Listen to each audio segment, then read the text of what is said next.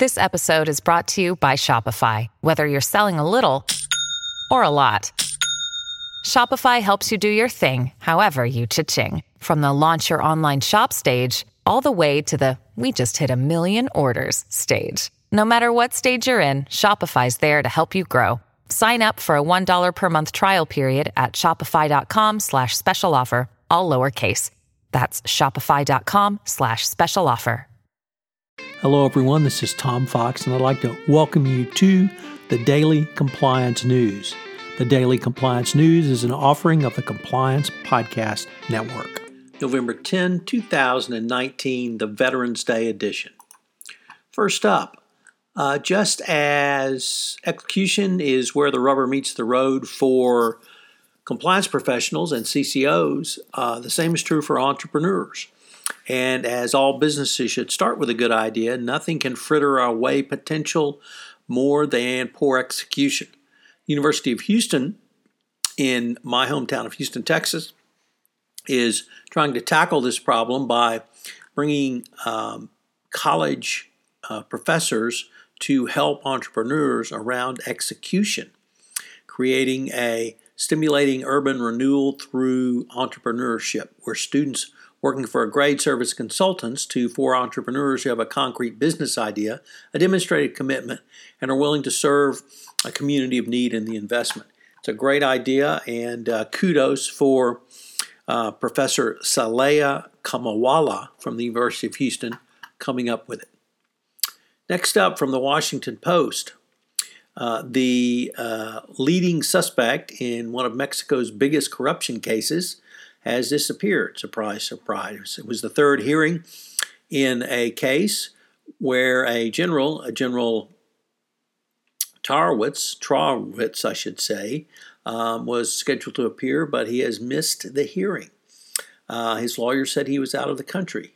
It's a case that's come to be seen as a test of Mexico's ability to crack down on its own corruption and it presents a uh, illustration of the challenges Mexico has, which is even getting the accused to appear in court.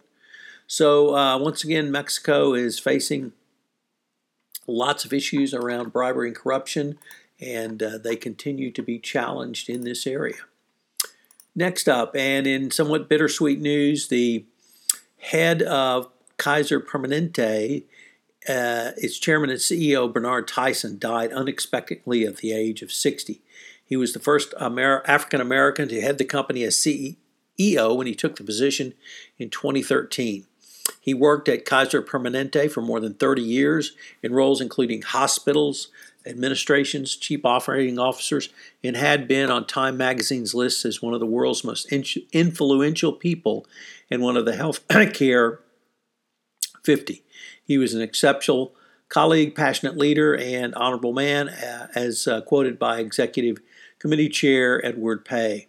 Uh, he headed the Kaiser Permanente company, which had 174,000 employees uh, with over 12.3 million members and 218,000 employees um, uh, worldwide. So, uh, a great voice for healthcare compliance has passed.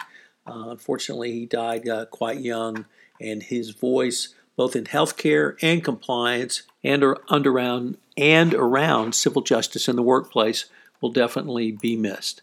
And finally, uh, Boeing um, is attempting to move all of the lawsuits uh, filed against it in the 737 MAX crash outside the United States through the doctrine of forum non conveniens. I have some experience with this motion, and doctrine rather, and it's uh, really a way for uh, Boeing to try to avoid U.S. liability.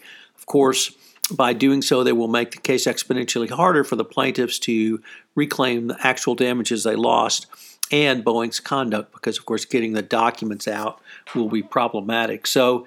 Uh, Boeing, on the one hand, says that they really want to turn over a new leaf and move forward. and the other hand, uh, they're clearly trying to deny uh, plaintiffs full recovery and restitution over uh, an issue that I don't think anyone uh, disbelieves uh, or really does not believe that it's Boeing's liability on this case. So clearly, it's not the plaintiffs contributory negligence, which caused the uh, 737 MAX air crashes. And now for Boeing to do this really uh, goes in a different direction. And finally, on a very personal note, today is November 11th, 2019, Veterans Day in the United States, Remembrance Day in uh, the United Kingdom. If you know a veteran, call them up and say thank you. We all owe them a great debt of gratitude for their service, and I hope you will join me in honoring any and all veterans on this November 11th. Thank you.